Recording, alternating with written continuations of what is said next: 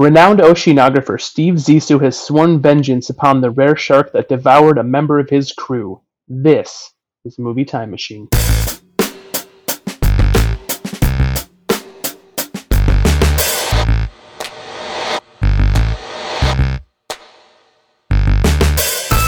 Hey, and welcome to Movie Time Machine, where we take movies from the past and relive them in the present. This week's movie is The Life Aquatic with Steve Zissou, released in the year 2004, directed by and written by Wes Anderson and Noah Baumbach. But before we get into this week's movie discussion, box office, ratings, and reviews, let's go around the table and do some introductions. Hey, it's James here. Hey, this is Jamie. Hello, this is Chris. Yes, this is Casey. And I'm your Time Machine host, Chad. I want to welcome you to the one year anniversary episode of Movie Time Machine, where we go into our third movie in the Wes Anderson series that we're covering, Life Aquatic. Before we get into our movie discussion, why don't we uh, go around the table too? Um, what have you been watching lately? Uh, well, this is James. I mean, I clearly have been watching The Floor is Lava on Netflix. I don't know about anybody else. Wait, what is that?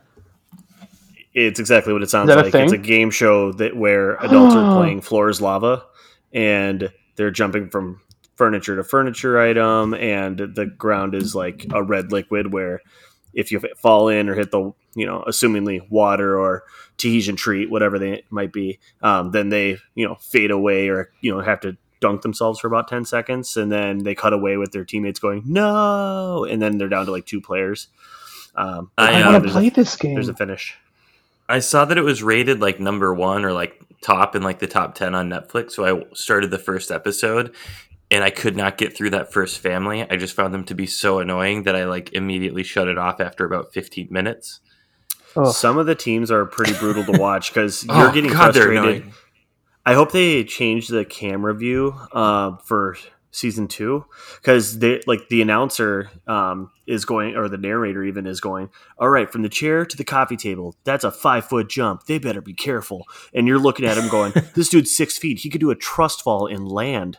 Like what is happening? And like um so some of it gets a little frustrating but um it's just an easy mindless watch. That's why like megan was not on board uh with watching it at all. And then after like the first two episodes so like where she's like i could easily do my taxes and watch this and be entertained enough. You know what i mean? So that's how i got got her to involved so yeah it's mindless but uh that's what i've been watching I think I'll wait like 10 years until they do like the most extreme elimination challenge version of Floor is Lava Real with lava. the dubbed With real lava. with real lava. fair like Yeah. like where there's paintball guns involved like the lava's shooting at us Shh. Well, there goes Tanner. Missed that five foot jump. It's That's okay. He was the middle the child. Yeah. Yeah. He signed a release. It's fine. That's the best part is like they like the jumps where they like totally fail or miss because they're trying so hard to land things and then all of a sudden just like smash their face against like a table and like fall into the lava. It's probably my favorite part.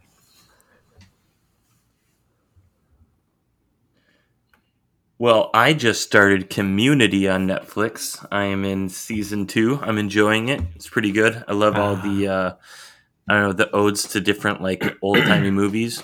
Um, yeah, it's been really interesting to watch. I've enjoyed it a ton, and I love Chevy Chase in it. He's super funny, and I didn't know anything about Joel McHale except for when he did the soup. Um, Oh, so the soup was great. yeah, so I um, I'm surprised to see like I enjoy I enjoy his character, and yeah, so it's been super fun to watch. Yeah, I think. Yeah, I think Community I gets better. show. Like, yeah, each season it just continues to get better. I just remember when that was on, that was always like, it's canceled or it's not canceled. oh, it's getting canceled. Then it would, I don't know. It was kind of that show was always teetering on on the edge of getting canceled. Or it did get canceled, then it came back again. But yeah, it was an awesome show. Did you get to any of the paintball episodes yet? Um, yeah, just uh, one. Oh, there's One more. so it gets even better. oh God, there's there. Yeah. Or what about? Did you get to the uh, the blanket Ford episode?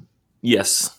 Yep. Oh gosh, that one was so ridiculous. I love Yeah, it. I Sorry, just we can just sit and talk about Community. You know, to bring it back to like the the individual, um, the director. Oh shoot, Chad, who's the director of this? Yeah, who, who Uh, directed Chaz this? Chaz Sanderson. Chaz I think it was Lerman. Wes, what? what? Wes Bentley. I like Chaz Lerman. Um, Wes yeah, no.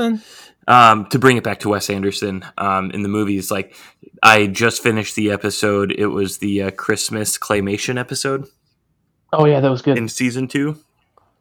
So that was super fun. Yeah, so we're not watching anything specific, but uh, the last few weeks I've had this weird. I don't know if I'm just. It's like the same this time of year for me. Uh, my wife and I used to travel a lot, and we found ourselves in um, both Scotland and Ireland around the summer, the two times that we've gone. And I've been having like crazy vivid flashbacks and thinking like, man, I would love to just own a cottage on the coast of Scotland. So I've been finding like House Hunters episodes where they're buying stuff out in those countries. So that's what I've been watching lately. Fun. I've been, man, I've been actually watching a lot of uh, animated stuff. of course, always, but I've been kind of just watching it, like sitting, you know, like on the couch randomly catching Steven, Uni- uh, Steven Universe. Um, my son has been watching that, and what a it's the last season was in 2019, season five. But man, what a pretty progressive animated show. I think that's, I think it's rated like was it like TY seven or something like that? But uh, yeah, What is what is TY seven? I think for seven years in a Oh, row or sure. something like that, whatever that rating is. So, but but actually, the show I've been really getting into lately has been uh, High Maintenance on HBO. Which What is that about? Why do I know that? That sounds familiar. I've not heard of it. the premise is like uh, about a a weed dealer that like he's like a bike messenger weed dealer guy, but I avoided watching this show or even giving it a chance because like oh it's just like oh it's just a guy that's like you know it's about him dealing weed to these people, but it's like so much more than that. it's really interesting. It just kind of like introduces all these different characters throughout the season and just how their paths kind of intertwine and the the kind of catch of like how all these people are connected because he says that um, he'll only take referrals if he wants to deal with somebody. So somebody that he deals to um, has to refer him. So it's that's kind of hidden part of the plot, but just it's kind of just cool little simple experiences that um, kind of ordinary. How long are the episodes but on HBO? They're like twenty minutes. See, yeah, I think that's 25. why I knew about this because I heard about it because it wasn't this just a web show for a while. I think this was just like a YouTube Oh, show, really? and, and then it got picked up by HBO. That, and I, th- I think I didn't watch it, but I think I had it on my list that I should go watch. yeah, it's really good. Like I'm just it's really funny and like some episodes get kind of heavy, but yeah, it's it's pretty funny. Um, I would definitely check that out if you get a chance. So, so Yeah, we're always looking for short like things to watch right before going to bed, especially if you're watching like a heavy series. Like if for anyone that watched, I mean, all of you guys probably watched Breaking Bad, but there's no way you can watch an episode that and then go right to bed, right? You need No. to like, watch something lighthearted. So we're always looking for short things. Is this lighthearted enough to be our right before bed show? yeah, oh yeah, yeah, Sweet. for sure. Then have you have you ever watched Schitt's Creek? Yeah, I, I didn't watch the whole thing. My wife did, um, but I was like working while she was watching it. Yeah. um, and it was from what I watched, uh, it was super funny. Yeah, that was that was they- her that was her show uh, she's been going through ozark right now which is super heavy um, Oh, that was yeah. her like uh, you got to watch something nice and light before going to bed with Schitt's Creek. On to the topic of the show. What? Jamie didn't go. What? Yeah, he did. I mean, I chimed in. Oh, I didn't did he? Though. Oh, Well, what are you watching, homie? yeah. Oh, thanks, guys. I thought you would never ask, but Is it a reality Better be series like Survivor? no, it is not. Not actually this time. It's what um was that last one you had? Like Life or something or The Naked? Circle. the no, Wasn't it the was the Netflix circle. Naked and Afraid. No, it was alone. That was the last last one. Alone. Alone was the last Alone. one. Yeah, that's right. Yeah. No, this one. Um, have you guys seen the trailer for King of Staten Island? Yeah. Yeah. Yes. Yeah, we did the theater at home of that. Um, what was that? Just a couple nights ago, and I I really liked it. It was um, you know, like it wasn't Shakespeare, but I haven't seen an Apatow movie in a while, and I I like Pete Davidson. You know, I I think like I, was I don't always get it. 1999 on them. Uh, yeah, seriously, I know. But what I think more than anything else, it was cool to just like. I love going to the movies, so to see something new, like it's hard to explain that feeling when you've been stuck in your house for so long. But just Like I wanted to see it in the theater, but now it's in my house. I don't know. We usually don't do that, so that was Jokes different. on you, I purposefully just don't watch things so that everything seems new to me decades after it comes out. I know. Being a hermit, I'll give just that be a to you. hermit. I'll give What was that, that, to you. I'm looking for new con. I'm giving. I'm looking for new content myself, so I, I could see myself doing that if it was the right movie. Yeah, yeah. It was just a different feeling. Yeah, is Bill Burr in that? Yeah, he's so funny too. He's he's great in that movie. Yeah, that movie. I I saw the trailer and I thought it looked really good. And apparently, it's like um, uh, loosely related onto uh, Pete Davidson's life, like, um, which is really interesting. That to know that it's not directly uh like a biopic, but it's loosely related. Kind of crazy. Yeah, it walks that line too of he's he's acting, but that also makes it real too. So it it it has those really high highs of being funny, and I wouldn't call them low lows, but the the more serious moments you, you feel them that much more because you know kind of what happened to him and his family. So yeah, I I really liked it. I would recommend it. We should also talk Question. about that we are on the eve of the Hamilton movie being released tomorrow on Disney Plus, which I'm really excited Is that for. tomorrow? It is Yeah, tomorrow. It I can finally I see wanted to bet Hamilton now, guys. I I was going to cannot text wait. everybody's side bet if Chris brought that up or not. Well, I don't. Yeah, dude, I'm on. I'm on board. I've been. Uh, I I'm bad at. I love musicals, and I'm bad at following the story unless I can see it. So it's hard for me. I haven't been able to get into Hamilton because I haven't given it a proper listen. Um, so I'm I'm excited to actually be able to like see it and experience it. It'll probably be um, more opera than play. Uh, the way that they're doing it, I'm sure, but just seeing people and hearing the songs, um, I'm super stoked. Yeah, from what I've seen from the trailer, it looks pretty cool how they they they filmed it. So yeah, I'm curious to see how that's going to play out. yeah. Did they do watch the original trailer. I just wanted cast? To walk into it. yeah, it's the original cast. Nice. yeah. And not to get like musical topics like nerdy. Davidson. Stop it. I'm going to get musical nerdy on you. My favorite musical is Les Mis, and the best recording ever was this like anniversary special. Chris will know what I'm talking about. Dreamcast. Um, where they kind of did it, yeah, the Dreamcast. They did it more of an opera, less of a play, um, because then you can focus on the music. And that was kind of the vibe I got from the trailers I saw. But I'm sure it'll be a lot more acting and action than uh, than the Les Mis one. But I'm excited. Please be excited. All right, cool. Looking forward to that. Now, on to the topic of the week Life Aquatic with Steve Zissou. Um, directed by Wes Anderson. Wait, hold on. Who, who directed this? Wes Craven. The Sanderson sisters. uh, yeah, uh, also written by Wes Anderson and Noah Baumbach, who also co-wrote uh, Squid and the Whale with Wes Anderson, and he also wrote um, the Marriage Story movie, which is on Netflix, and music by Hold on, Mark Speaking of writing Mothersbaugh. credits, Yeah, this is the first. Um, I think. Uh, I think this is the first Wes Anderson movie he didn't co-write with Owen Wilson. From what I read, I think Owen Wilson wrote all the other films with him up until this one. I think yeah, that's accurate too, if I remember Yeah. correctly. just crazy. I had no idea before doing these Wes Anderson movies, but cool. Yeah, because what but what was before this then was uh, Bottle Rocket, Rushmore, Tenenbaums, then this. Yeah, this was after Tenenbaums and Yeah. after Fantastic Mr. Fox. Because the uh, I Did no one help with believe. Fantastic? Oh, you know what? I don't know. No, he worked with another No. animator who. Oh no, he wasn't it Baumbach. I don't remember who he worked. It with was on- Baumbach. on that one. Yeah, Baumbach did that one too. Okay. So also when reading like who wrote this, I was like, or I'm like, okay, Wes Anderson and then Noah Baumbach, and the first person that came to mind, I'm like, the guy that plays Hiccup from How to Train Your Dragon, like, but I'm like, oh no, that's Jay Baruchel or however you pronounce his name. Yeah, that What? me. Oh, cool was- story, James. I've never been to Mount Vesuvius. Sorry. Is it because they kind of right. look the same a little bit? No, just just the name. I'm like, who is that? And like, I don't know. So I think the last name kind of threw me off, like where I couldn't figure out who it was. So it wasn't anything about looks. It was just the name itself, and I just thought it was the guy from "She's Not That Into You" or whatever, or "Out of Your Oh. League" or whatever it was called. So you, you like Red Square, but we're thinking triangle. Correct. That is correct. so, okay, and on with the show. Um, so who directed this? Um, Is it Tarantino? The music by Mark Mark Mothersbaugh again. So he's this is like quite a few movies that he's done for Wes.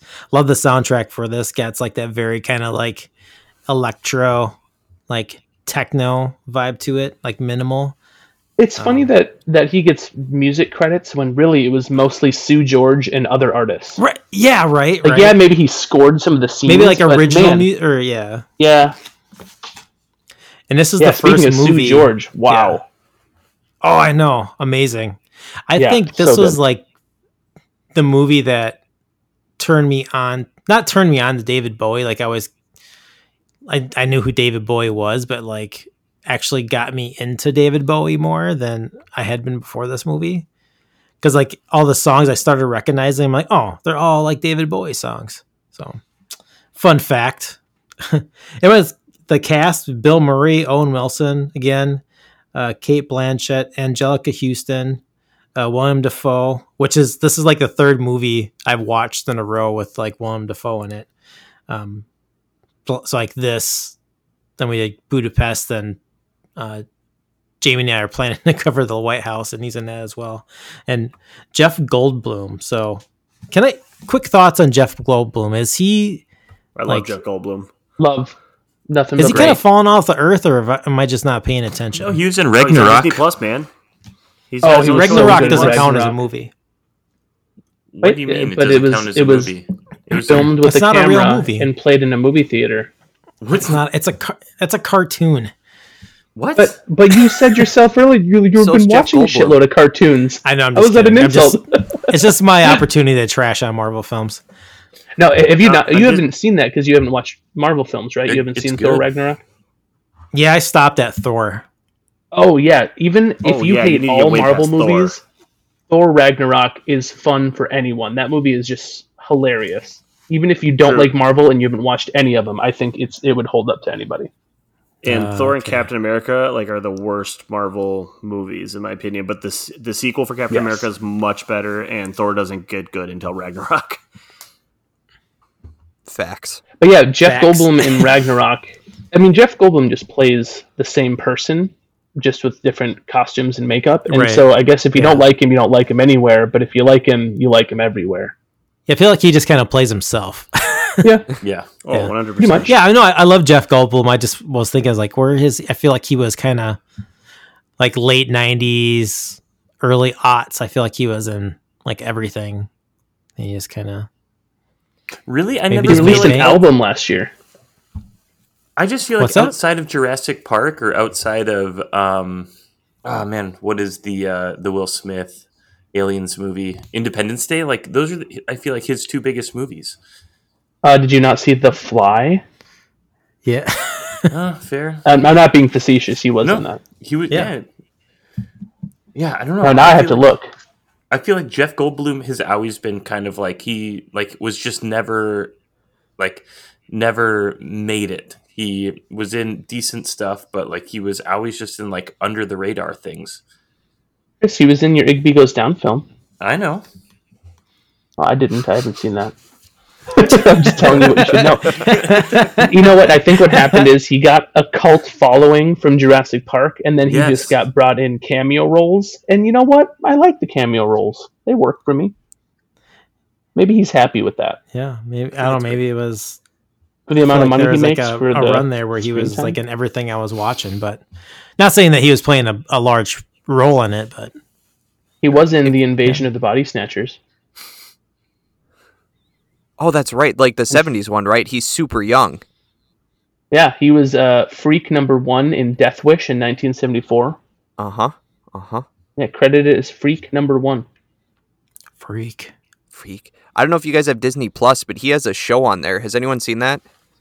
That the world according to or yeah. something like that. Yeah. Yeah. Yeah, I watched like one episode. I don't know if I made it through all the way. But yeah, you're right. It's just Jeff Goldblum being Jeff Goldblum doing Jeff Goldblum things. It's pretty Yep. there was a really funny one. I think it's like barbecue is the episode. How topical for our previous episode. But yeah, it's just like him in the Connecticut woods with a bunch of rednecks, and it, th- that was fun. That's worth the price of admission alone. Which one was that? It's uh, it's like episode five or six. It's the Oh, episode is just okay. titled like barbecue or grilling or something. Yeah, check that one out if you're gonna watch just one episode. All right, we'll do. Marked, saved. All right, so this film, uh, let's go on the box office quick. Um, had a budget of 50 million, but only pulled in 34.8 million worldwide, which kind of blows my mind. But this released on December 10th of 2004. Uh, Ebert gave it two and a half stars. Rotten Tomatoes, it has a critic score of 50%, 56%, uh, 82% audience score. IMDb has an average 7.3 out of 10 score. Then on Letterboxd, the average is 3.7 out of 5. I want to ask about Rotten Tomatoes quick. Do they not like so obviously the critic review happens when it comes out. Those never get modified though cuz from what I've read uh yeah, it got dragged by critics, but like since it's been reviewed decades like a decade later, what is it 15 years ago now? Um it's been like, you know, people look at it a lot more fondly. So it's funny that they don't uh I guess people don't re-review movies anymore, so those numbers are kind of stagnant for older movies. Yeah, which is uh, that's I mean, I I really don't like Rotten Tomatoes, but that's what I I kind of like just seeing the difference between that critic score and audience score just to see especially when there's a a large gap in this the like how people view that movie or like you said Casey how like how maybe perception or thoughts on the film have changed over time like when you go back and look at it. Yeah, I don't. What else came out in uh, 2004? What was it up up against? I think that's the year like Anchorman came out, and I was looking at the the top grossing films, and they were it was bad. There wasn't a lot of the top grossing films. I thought were awful. The majority of them were sequels, like Shrek Two was the highest grossing film in 2004. Spider Man Two, number three. ouch. Ocean's Twelve, number ten. What is that garbage? Is that the one that no one likes? Yeah, it's the worst of them. The worst So one. it's 11, then 13, then 12. 12 you can just skip. Yeah, I feel like I know the plot of that film now. From I feel like that's come up a couple times. Yeah, Is that the one it's so with bad. the? It's the actress that plays herself in the film. It's some weird kind of like Julia Roberts, yeah. Julia Roberts. All right. Oh, oh yeah, this was a rough movie year. This was the Million Dollar Baby Best Picture year.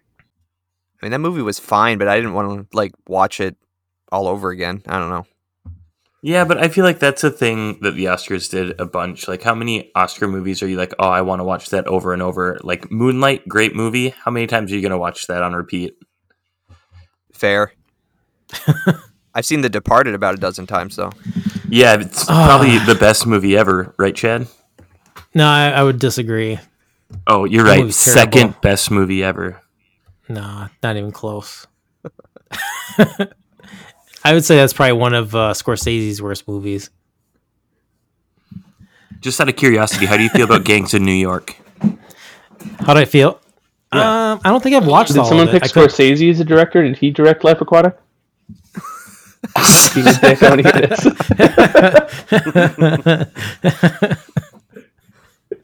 no, I do want. I actually do want to hear what your answer to the question. I'm just being an asshole. I haven't actually. I've only I haven't really seen all of Gangs in New York. Oh, okay. So is that is that your worst Sor- Scorsese film? No, I love it. I think it's really good. Really? Yeah. Daniel Day Lewis, you can't beat him. He's pretty amazing in everything. Yeah, he is.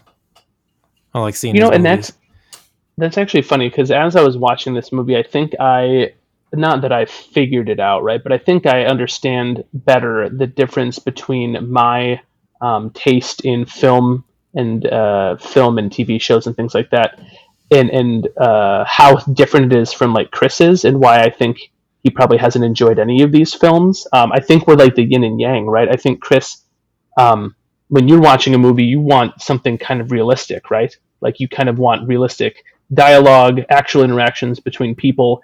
And I, uh, this like this movie, that's and maybe this is why Life Aquatic is like one of my hands down favorite movies. This is like exactly what I want. I want some. I want whimsy, right? I know we've said that word a few times. I want that like fun story, um, but it also has some heart to it. It also has some emotion to it, and there is some like human element of like growth, uh, and that's kind of all of Wes Anderson movie kind of have uh, you know a, a central like every character is either has dad issues or is a dad with issues or is you know they always have some sort of interpersonal problem and then that's just not even the focal point of the whole movie it's just kind of a side detail um, but you see them grow throughout the movie and i think yeah i think I, I am curious to hear what chris thinks about this specifically because Yeah. i i have the Yeah. feeling that i i love this movie and he's going to be like yeah this is boring Yeah, why don't we? So let's just dive into the the movie conversation right here. So, is this been the first time for anyone anyone that's watched this film? It's like a first timer club, first time for somebody, or has everyone seen this movie before? I had seen it before. I think Yeah, this I've is the seen it one I picked, even though everyone had seen it, because it was my favorite. Otherwise, I Okay, yeah, that's right. I remember that. I, I actually I haven't seen it before. This is my first time. Oh, great. Oh, Oh, All right, why don't we? your s- cherry. what- yeah, Yeah. why don't? Well, Jamie, why don't? Do you mind Yeah. just diving in then to kind of For sure. let's get Yeah. your first impressions on it, then we can Yeah. go into Chris's feelings on this, and we'll just kind of go from there. Yeah, you bet. Um, I so I think I said before that um, I I thought I had seen a lot more of Wes Anderson's films than I had, um, but that was not true. It was Budapest and Tenenbaums. Um, I remember when this came out, and all I remember about this movie was the trailer and like Bill Murray doing that funny dance, and the music kind of plays, and that was like the only memory I had of this. But um, I was like, oh, that looks kind of funky and weird. You know, I was excited to see it, and I, you know, my first like the first half an hour I thought it was really slow and he he does this thing and I got to start trusting him because I'm like all right Wes like where are we going? You know we're out in the sea. I don't know if the jaguar shark is real. Um you know we're making a movie. But at once the movie was over I really you know I I, I just like I said I got to start trusting him. I appreciated the ride. I was like this was not my favorite Wes Anderson movie but I want to watch it again. Like it's like that weird kid in class who you know you you meet them and um god this is not a good metaphor. I don't know where this is going. But like I trust you. I trust you. I trust yeah.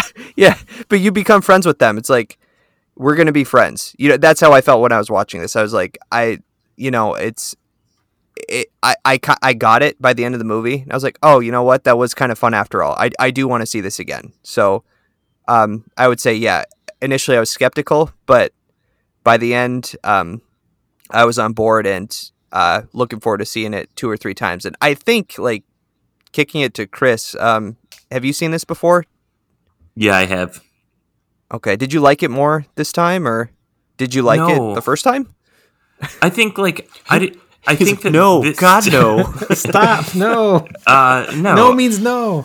So, so I think that this movie has always just been okay for me. I don't think I, you know, for lack of a better phrasing, like get it. Um, I really struggle with Wes Anderson's like style, um, just like visually things in like little pieces. I feel like there's always these like really bright colors. There, everything is really vivid.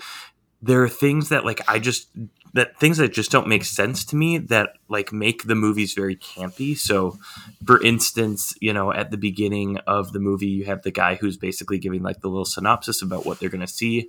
He leaves the stage, and then you just have like the stagehand come out and like grab the microphone.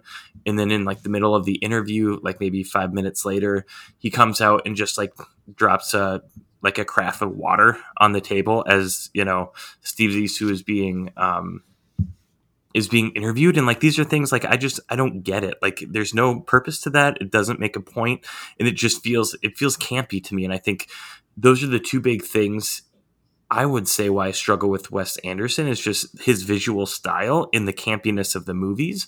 I think that the writing it was decent. I think the story is decent. There was multiple times where like i would laugh out loud or i thought there was like funny you know interchanges or exchanges between um between the players in the movie.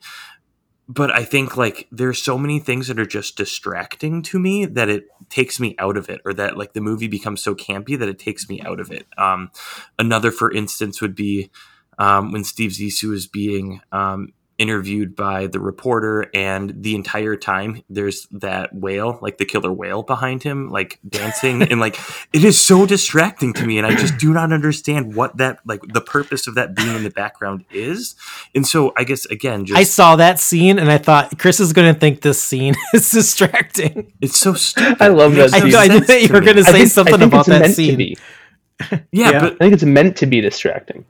But that's the part of his style that you're saying that you well like don't get, Chris. Well, I don't, I don't, yeah. I mean, clearly, I don't or- get it. There are people who really like Wes Anderson, but yeah, I think like my my issues with Wes Anderson is just like his the visual pieces that he does, the like how vibrant the colors are. Like, there's just I don't know. There's just stylistically there are things that like just I don't I don't under I don't appreciate or I don't like or that like just um instinctively kind of rub me the wrong way or that um yeah so i think like those are kind of the big things. I just feel like that it's campy but if like i ended up giving this movie a three out of five on Letterboxd i thought like the story was Higher fine than I thought you would have.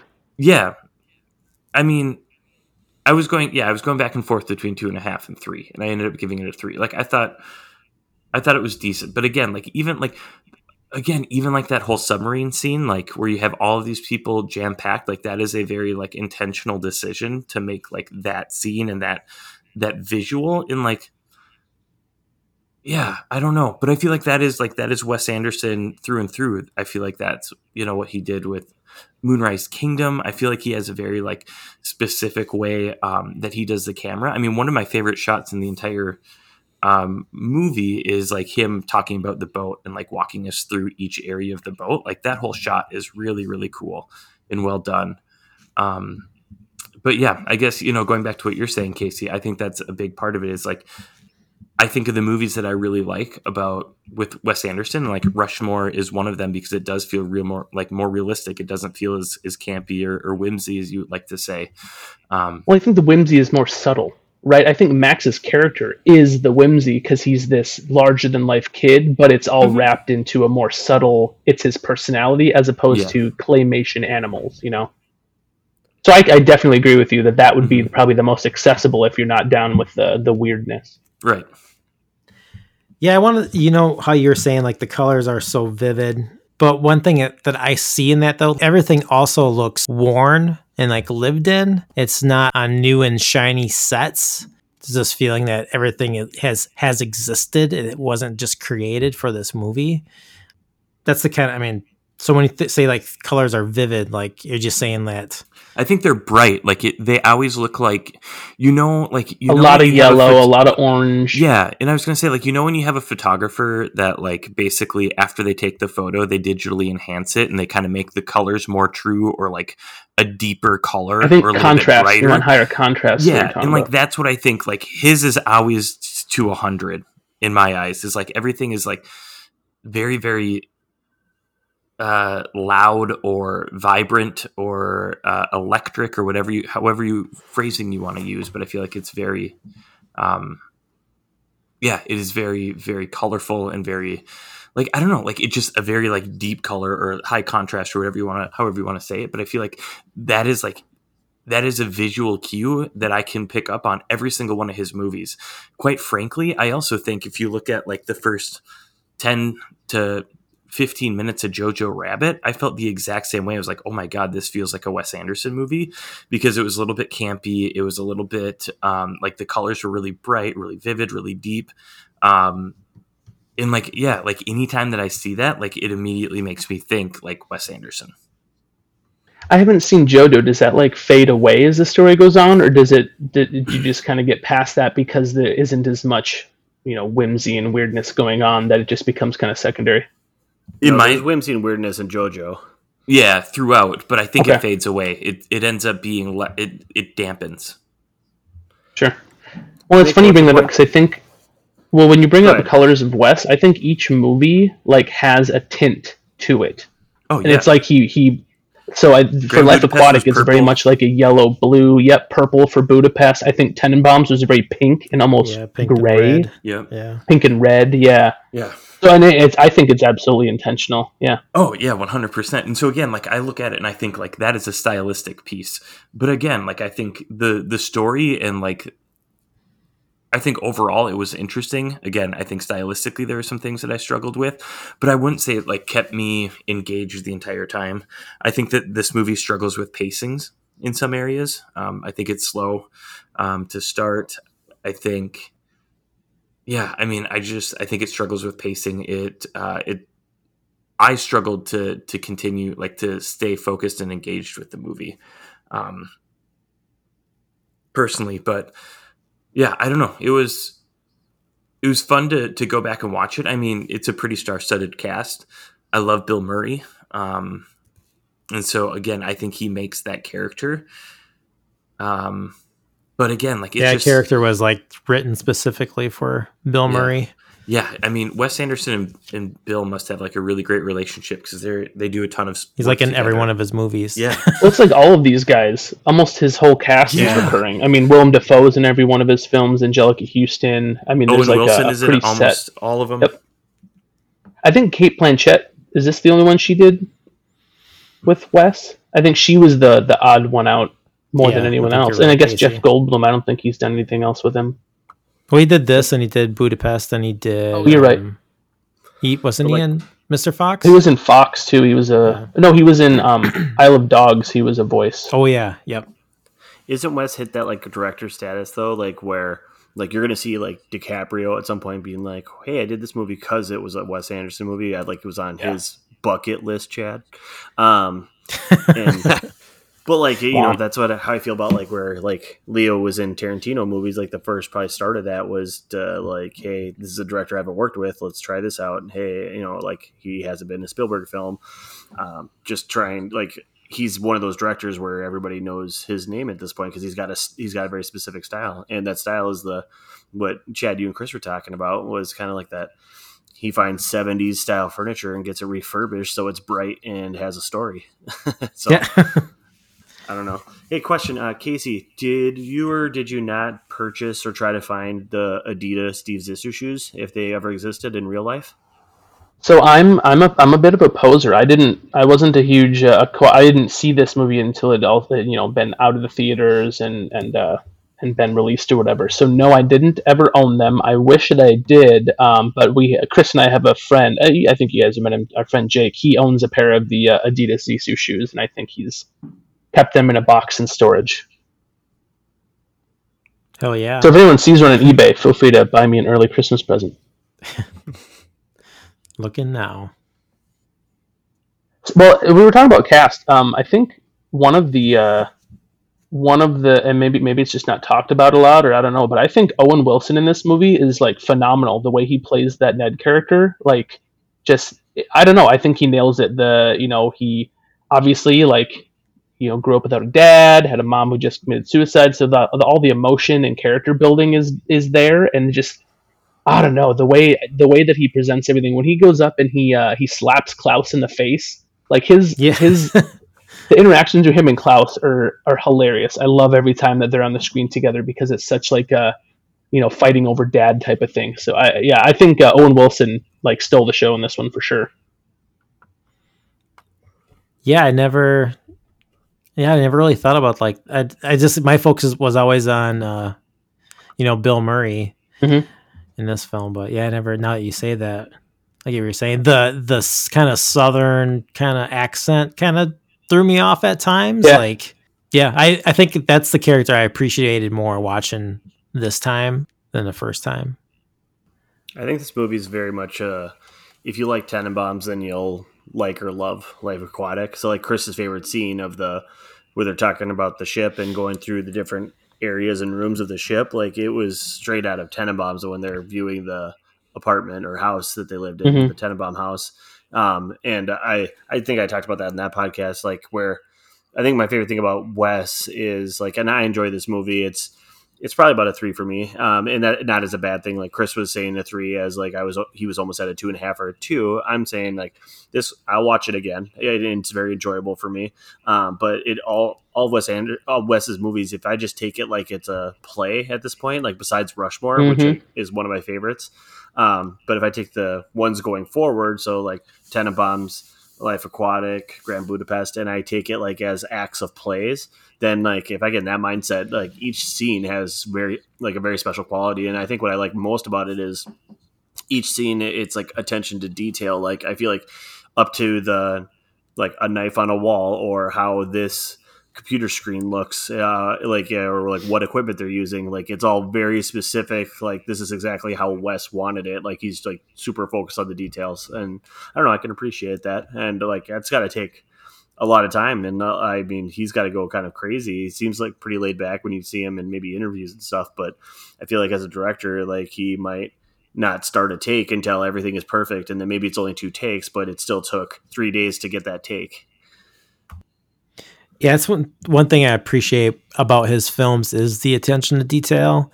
Um, the his films are kind of, you know, if they're like silly, they're funny. The stories may not always be as solid as say like other movies, but at the same time, his- films are just ones I just love to watch because they're just they're always like beautiful. It's almost like it just the the style, just the cinematography, just how everything is like shot and, like the symmetry. And again it just continues to remind me of uh kubrick. Like the the parallels between these two guys are so similar even though like the movies themselves are you know like are probably on opposite ends of the spectrum.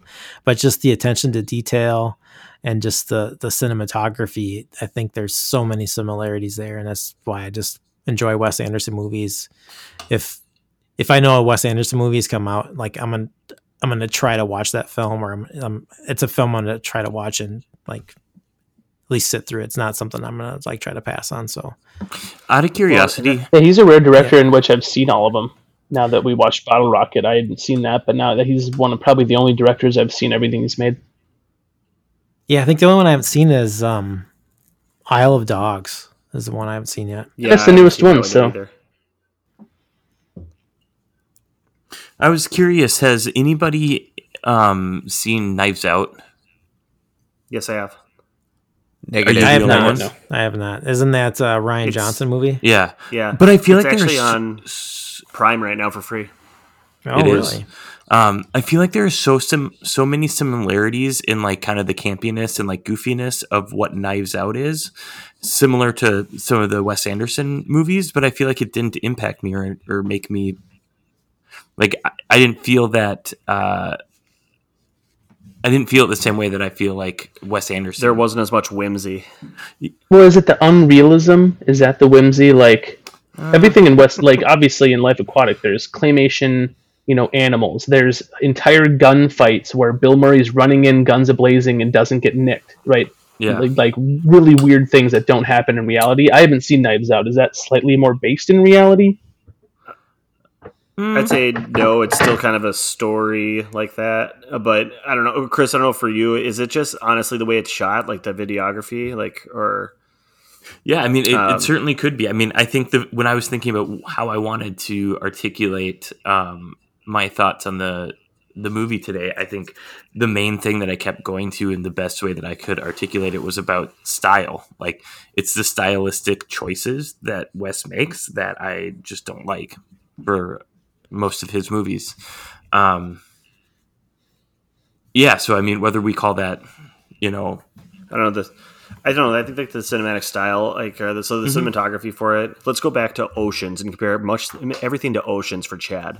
So Oh, like, yeah, sure. Knives Out is like Ocean's Eleven. The way it's shot, like it feels clean. It feels like it's um, made for the theater or made for like a movie theater to view it in or IMAX. So like, and then I think that the Wes Anderson movies are shot on eight millimeter or a VHS tape and are meant to be screened on somebody's garage. Whoa. Well, actually, no. That's that's a good point that you bring up because because Chad made a comment that everything looks dated and worn, and maybe that's maybe that's part of it. Is that it's you know with most films they go through editing and and touch ups and everything where they where they want to make every shot perfect. But I think Wes part of Wes's style is the like realism. Chris, you mentioned that scene of you know some dude walked up on stage, put a thing of water on the table, and walked away. That was there, I think, because that is that's something that probably would happen in that scenario more often than not. you know a stagehand would forget to bring something out. So it's like to me that's more realistic than you know they were framed up for this thing and nothing went wrong because that's not real life. Um, and not to say that I don't like that about movies, and, and you know, movies are supposed to be stories told, you know, with uh, you know the perfect scenario and told them, you know, buttoned up like that. But I think maybe that's part of the reason I like some of his style is because, um, I don't know, maybe it's left kind of blemished on purpose. Yeah, and that's that's you know how you you were saying James about movies like looking like clean or crisp versus being shown on like your garage. that's that's me personally. I that cleanness and Christmas is crispness is something that Christmas. crisp crispness Christmas. Christmas. crispness. Advocate. Hey, I'm saying crisp like crispy crispness. Yeah, Chris Christmas. I'm saying Chris like the Crispy person. Wait, chrysalis? Like a butterfly? Christmas. Advocate. Whimsy. I miss Chris. Films that are crisp. Well, anyway, anyway, back. Are you talking about chips? we're moving. Crisp? We're moving Wait, who directed this movie?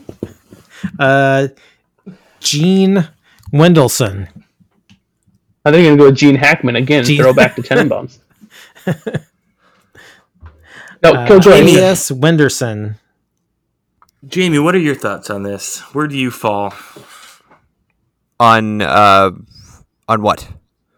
On like Crisp? the uh, the crispness of Crisp. this movie. I don't like the crisp movies. Let me just get back to. I just don't like the crisp movies. Like they just seem too clean, and that's I find that distracting. So I'm kind of like on the opposite spectrum of say what what what Chris is saying. Like you get distracted by kind of like the the vibrantness of the colors and just how I you know like everything.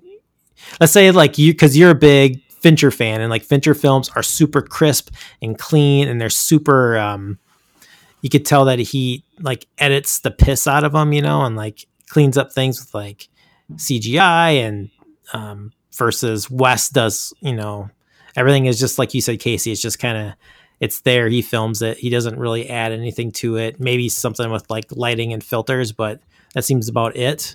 But I'm not a film expert, but yeah, I mean, there's probably like some type of like filters that are put over like um like film and post. I'm just talking more of like um like CGI edits versus like like practical. Um and just how like the things in like Wes's movies looked like worn or like you said James like he you know takes like the 70s furniture and like you know tries to repurpose it. Well, and it's a fun exercise that I was just doing right now when I was trying to think of an answer of imagining this movie, uh, the characters without the beanies. You know, like, did he film the scene with the boat or at the show and was like, I don't know, this is too dark or too old. We need something to make it pop. What if Team Zissou all wore red beanies? You know what I mean? Or was that his idea from the start? I don't know. Oh, that that was was- totally his idea from the start. You're probably right, wasn't- Casey. Isn't that like more kind of like a Jacques Cousteau type situation? With Yeah, like, Yeah. the outfits. Yeah. I think Like, the that whole movie his was like loosely based as an homage to Jacques Cousteau. I think they said don't something in the, in the end of I don't know if credits, you- right? Oh really? I, I missed that in the end credits. Yeah, I think at the very end they say like dedicated to Jacques Cousteau or something like that. I thought they dedicated it to him or something.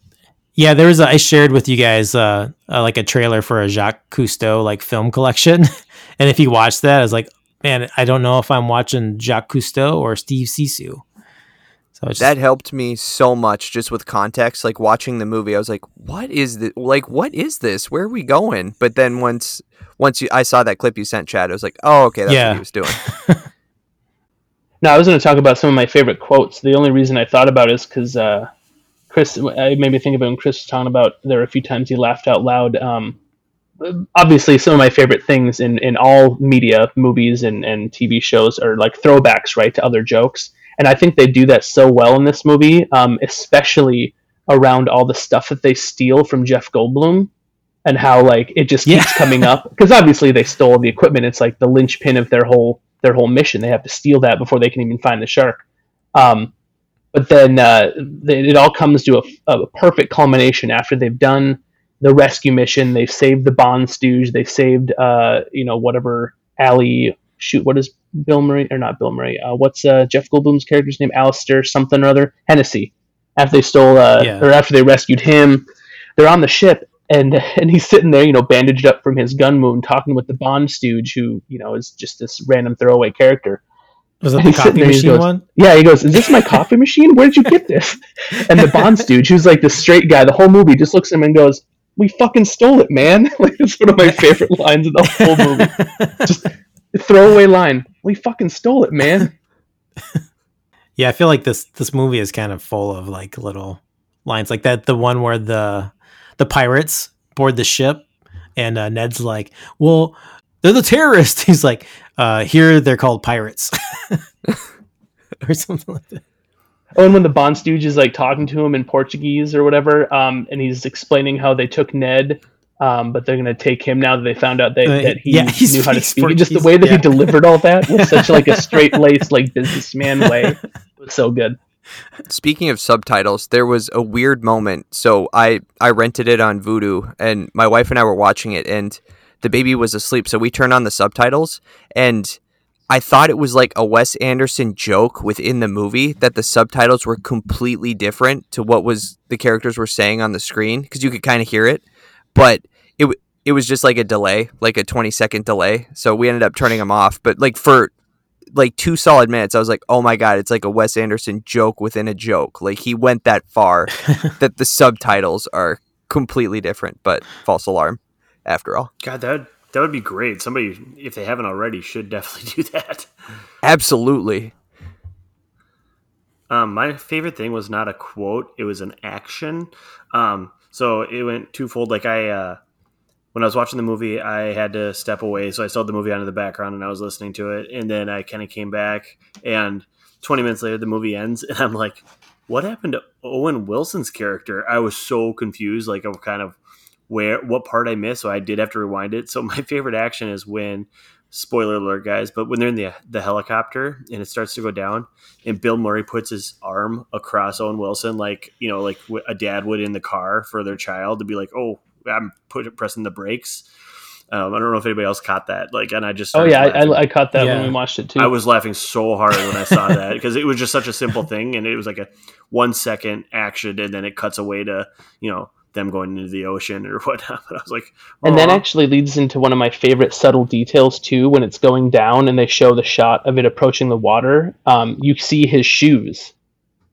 Do you remember that part where they're sh- like right before it crashes and they're showing it like slowly go down? It's like a downward facing yeah, shot. You can yeah. see the little toes of his shoes. It's like even that shot in that was a tiny little three second shot um, was framed so perfectly. Like I would take and print that and make it a, a picture. Like it just looked really cool. I don't know. Yes. Can I ask Casey a question? Who's seen this film many times? It- Please. and I'm wondering if the point is like it doesn't matter, but I think it kind of does matter. Is Steve Zissou Owen Wilson's dad? Because there's that oh, they, you where missed that part. Yeah, no, he's he's not. He can't be. right, right, So she says he shoots blanks. Okay, So like that's supposed to be the revelation at the end that yep, there's no way that he could actually be his dad, but they don't know that. Yeah, I think that was the whole point of that scene. Actually, was just to kind of show that regardless through all this, and and uh, obviously they set it up right before then. You know, he goes and dies. Um, but no, I thought that was yeah. That, that I think that was intentional to say that nope, he's definitely not his dad. okay, yeah. I just wanted what to did she say? Like she- I wasn't sure. Yeah, there. were- He was talking to to what's her face, and she said, you know, didn't she say like I'm a scientist? I ran my own experiments or something. So basically, she says that she ran a count or whatever, but he shoots blanks. So I guess you could take it or leave it. But I think that was the whole point was to show that, like, throughout all of it. Well, I guess I don't know. Maybe Steve himself didn't know that he shot blanks, but he didn't even think enough to like double check it. He just went headfirst into it. You know, Yeah. Okay. Speaking, But of then they reveal- blanks- just kidding. uh, he, he can't have kids. Um, Do you no, know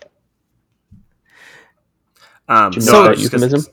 I was just gonna say that uh, like one of the fun things I was reading about was uh, Cate Blanchett, I guess, was actually pregnant um, during the filming of Oh, this. that's awesome. it- but like, and so I, I just assumed that it was something that maybe was written in like to the script, but no. Instead, it was Kate was like actually pregnant. The character was actually written as a pregnant woman, and so Wes Anderson was like, "Geez, Kate, way to take method to a new level."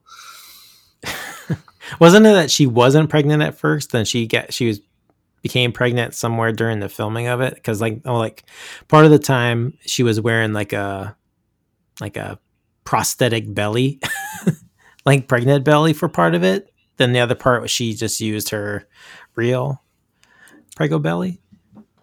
Sure, I guess I'm not sure on that one, but yeah, maybe she was actually pregnant, and just wasn't showing it to the enough for Yeah. like what needed to be on film.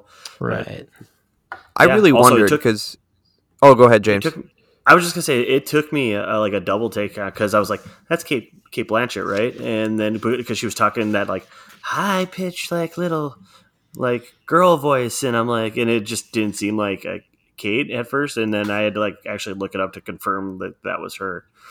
I don't, I don't know. I just it, it threw me off at first.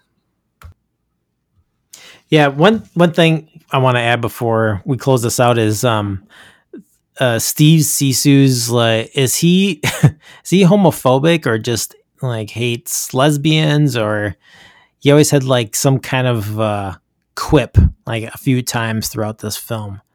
Yeah, I, it- I noticed that too because you called that out, and I'm actually I'm looking through quotes, and I missed this when I watched it, but and I think it's to tie it all together to kind of his like uh, being slightly homophobic. But towards the end, um, after they've rescued Jeff Goldblum, um, he's on the boat talking to, to Bill Murray and talking about you know, uh, you know, reminiscing on life, and and I remember he said the line, "We've never made great husbands, have we?" Right, and that and I remember that, but then he he must drone off, and I missed this but uh, on IMDb it says the quote is, "Of course, I have a good excuse. I'm part gay." Well, he was calling him gay the whole movie, and it actually comes for circle, full circle, and it turns out he was part gay. So I don't know. I think that's kind of funny. That who was part gay? Uh, Jeff Goldblum. Give- Oh, Apparently, that was one of his quotes. Because remember, he was um, Eleanor's first husband, yeah, yeah, yeah. and so you know he's reminiscing with Bill Murray. He says, "We never made great husbands. Of course, I have an excuse. I'm part gay." So he like just admits that he's part gay, and I think the whole movie you're thinking Bill Murray's just saying awful things about him, but Yeah. he, he wasn't lying. Right. oh, fun. Yeah, I remember that line, but I, I didn't catch the the back half of that. Yeah, I didn't catch that end Okay. either. Oh. Now we know. All right, to do final thoughts on the film. Um, again, I really like this movie. I don't think it's like, you know, like the strongest story, but this, I feel like this is still a fun movie to watch. Um, just kind of all the different, like all the different like made up like sea creatures and animals throughout the film too. Um, I like the little like stop motion additions to it uh, throughout the film, which is kind of starts you see trending more and more in Wes Anderson films as each one, um, you know, is released, which I kind of like. Um, yeah, it's just a funny movie. Just I just like the characters, like like the made up worlds um, in this one, and I kind of like the homage to uh, John Cousteau, which I watched quite frequently when I was a little kid growing up. But yeah, if I were to rate this, I would say it's probably three, three and a half stars out of five. But I would just say it's it's a it's a good movie. It's a fun watch. Yeah, this kind of falls into again. Obviously, it's my favorite movie, um, but it falls into my wheelhouse of of media. Um, to to add a little clarity, to that one of my favorite shows on that's ever happened uh, was Scrubs because I thought it was hilarious. I loved every episode, but the reason I liked it so much um, was because it could be funny, but then there were episodes that actually like tugged on your heartstrings, and you actually cared about the characters, and you got a little bit emotional, um, which I like. That you know you don't just watch this throwaway comedy stuff that it actually has little substance to it. And for me that's this fits right in there perfectly right? It's it's a throwaway random story about randomness. Um, but in the end when i watch that submarine scene and you like you see steve zissou like finally like succumbing to the, the grief that he has from his friend esteban dying his newly found son ned dying um, and all of it and then being you know reunited with the creature that set him on this journey and all these things and not to mention the song playing um, during that uh, by one of my favorite bands ever. I love that music. That whole scene, like I cannot watch that without at least tearing up just a little bit. So for me, the type of stuff that can make you laugh, can make you cry a little bit, and in the end you enjoyed it, like that's my type of thing, and that's I think why this is uh, you know right up there with me. I would give this for me five out of five. This goes in my book as a movie that if it were ever on TV and I wasn't doing anything, I'd, I'd leave the channel. I wouldn't turn it. I'd sit and watch it. That goes with you know Ferris Bueller, Blues Brothers, those types of movies that I would just always have on. If they're on, I'll watch them because I can watch them over and over and over again. Excellent. Really quick too, I want to say about that jaguar shark scene at the end.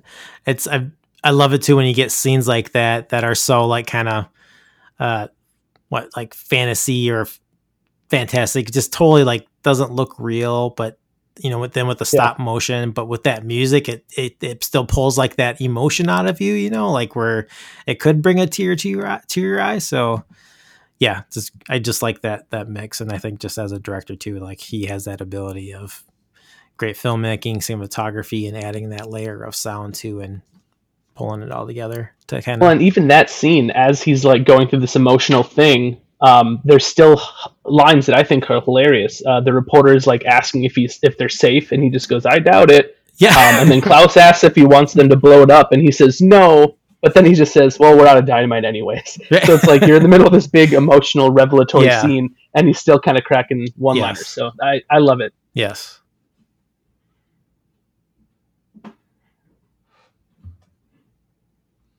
So I can go next. Um, yeah, I think this movie was fine. Um, I didn't love it. I didn't hate it.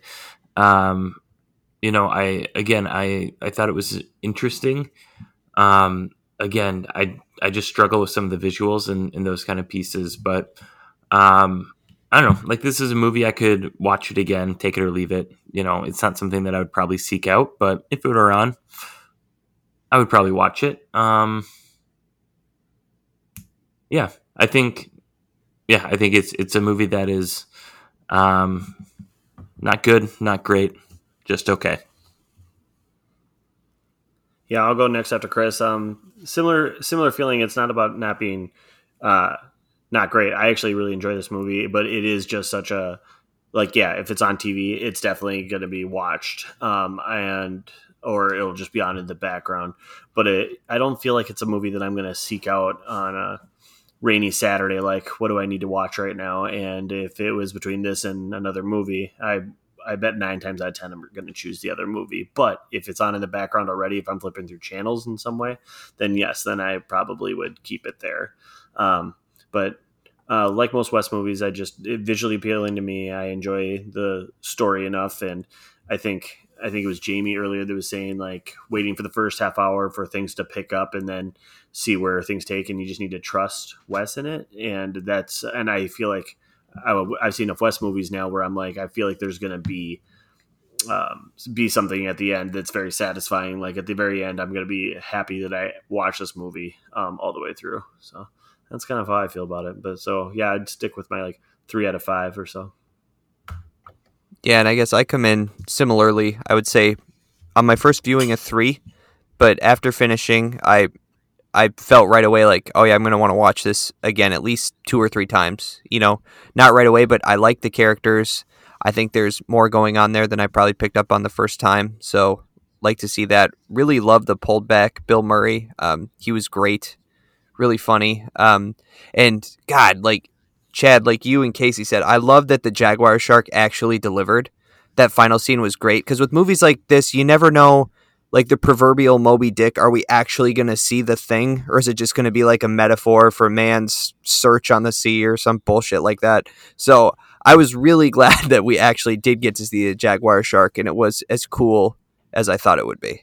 Thank you for listening to this episode, uh, Movie Time Machine. Our look into Wes Anderson's Life Aquatic. Um, let you know our episodes drop every Friday. Come check us out. Um, if you like what you hear or just want to drop us a message, you can find us on Twitter at Movie Machine Pod. You can find us on all your favorite podcasting platforms. Thank you for listening and goodbye. Bye.